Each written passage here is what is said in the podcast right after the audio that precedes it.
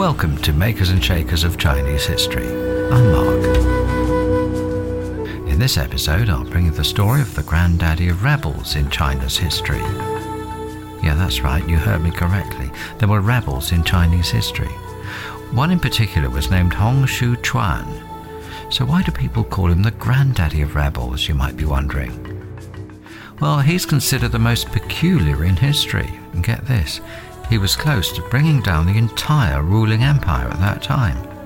Not sure if I should applaud or hang my head in shame for him, but nonetheless, he totally scores epic points for his methodology. What did he do exactly? It's a fact that Chinese history is full of peasant uprisings and rebellions. But there was one that took place in the 19th century that stood out among others. Why? Well, check this out. The leader of the rebellion gained unprecedented momentum by claiming to be the brother of the one and only Jesus Christ. Talk about a mind job. The more interesting part is that some believed it, even though Jesus lived and died almost 2,000 years ago.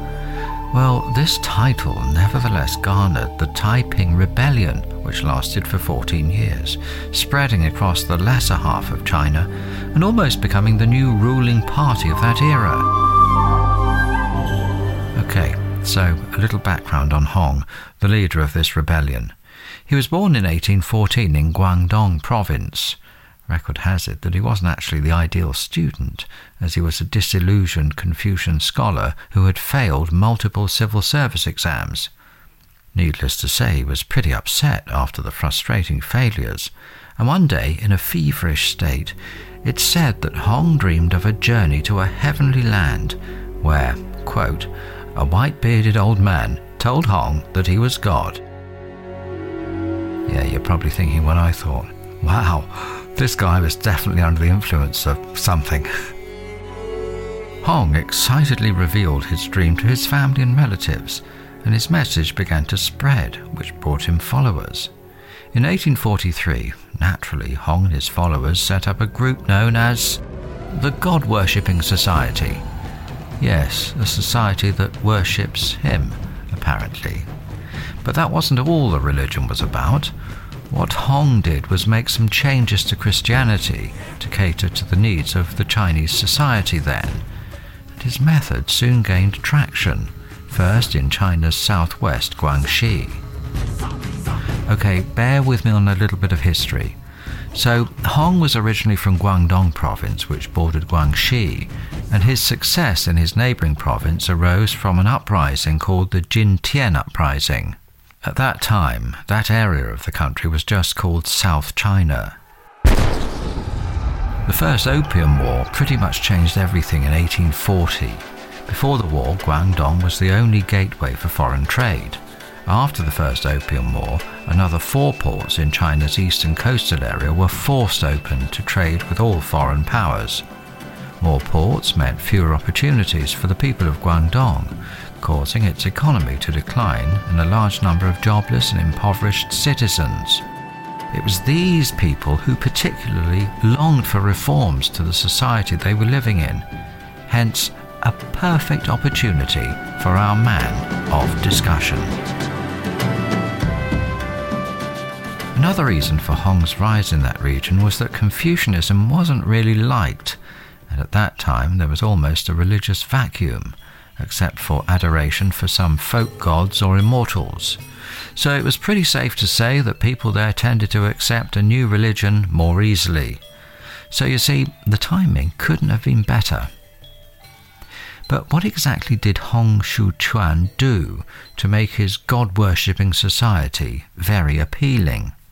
First, Hong experimented with something I like to call religious improvisation where he disregarded the Christian doctrine that no other people can be worshipped except God. Hong allowed his followers to continue the Chinese practice of ancestral worship rites. But here's the kicker he deified himself as the second Son of God, or the younger brother of Jesus Christ.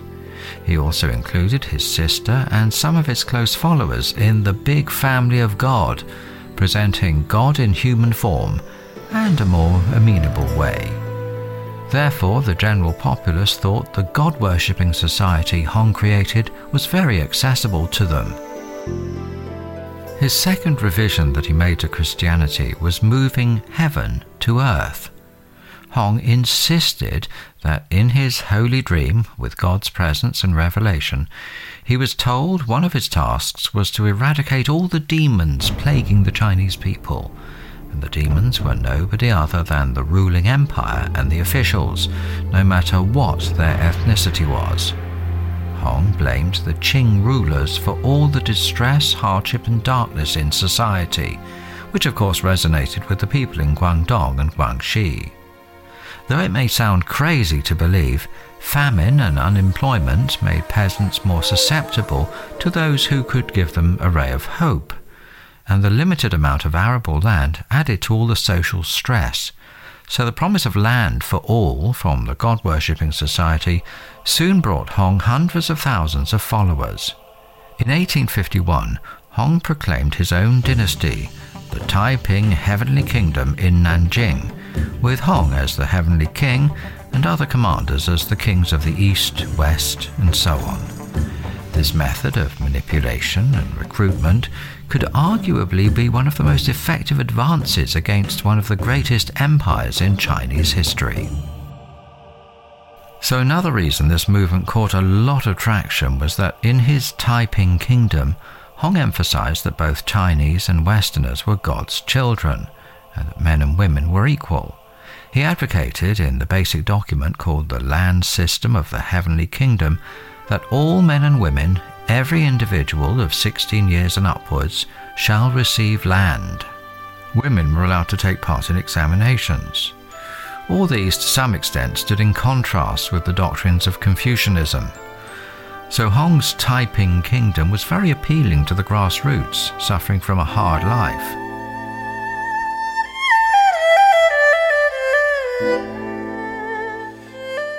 So far, so good, right? Well, here's where things went haywire. Hong described Confucius as a messenger from God to help Chinese people learn about the Almighty, and even accused Confucius of mingling with the Qing dynasty, which he called demons. He made up a story about Confucius being punished by God for leading the people astray. In his story, there was plenty of whipping, as Confucius asked for mercy repeatedly, in which God prohibited him from returning to the earth. As a result of this revelation, Hong burned all Confucian books and Buddhist statues in his house. Eventually, this defacing went public, as even Buddhist temples and Taoist gardens were burnt down. Of course, this didn't sit well with the literati, for whom Confucianism was a noble means to cultivate oneself, regulate the family, govern the state, and bring peace. Needless to say, this sparked the beginning of the end of Hong's movement. After capturing Nanjing in 1853, the Heavenly Army planned to spread as far north as Tianjin to take the capital, Beijing, but was toppled before they could reach the capital city. Though the Beijing attack failed, by this point the Heavenly Kingdom had possessed much of south and central China defeating two major military bases of the Qing dynasty and centered on the Yangtze River Valley. So you're probably wondering how this crusade comes off its hinges. The same culprit in the undoing of any organization internal discord. At this point of victory after victory, an internal crisis was brewing up and soon slowly spread. After taking Nanjing as the capital and becoming the Heavenly King, Hong and other kings in the kingdom began to live it up in magnificent mansions and sumptuous palaces. Records have it that some kings weren't happy with the wealth distribution, which gradually led to internal feuds, defections, and corruption. So, of course, heads definitely rolled, starting with the East King, then the North, with their families following suit. To make things worse, Hong was distraught indulging himself in entertainment with his many concubines. Not permissible in the Bible, by the way, but Hong had clearly gone astray. he ended up retreated from the main political and administrative role to concentrate on more spiritual and religious pursuits, with a large portion of his time spent on, get this, rewriting the Bible. That would be an interesting read. By 1860, the Heavenly Kingdom's next endeavour was to march towards Shanghai, which was a very important gateway for foreign trade might have been a success, but many different parties were assembling against him, which was brewing a vicious war in their midst. Interestingly enough, the British and French forces, being more willing to deal with the Qing administration, came to the assistance of the Imperial Army, mainly for a couple of reasons. First, Hong's Christian doctrines were not acceptable to many Westerners, many of whom saw Hong's claim to be the brother of Christ as heresy. Yeah, go figure. Also, they didn't want to contend with the uncertainties of the heavenly kingdom and had to defend their own interests in Shanghai. The Western forces began to support the Qing Empire with modern artillery and Western troops on a large scale for the first time in China.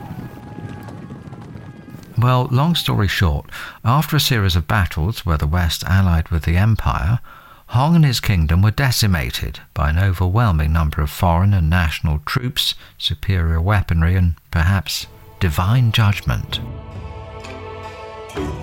Wondering what happened to the Heavenly King? Well, some say Hong suffered from a lingering illness and ended up committing suicide after his capital was besieged. His son succeeded him on the throne, which collapsed within a month. And so ended the Peasants' Kingdom, which lasted 14 years and spanned 18 provinces. The massive movement, once in full swing against the Qing dynasty, was said to have claimed more than 20 million lives during the 14 years.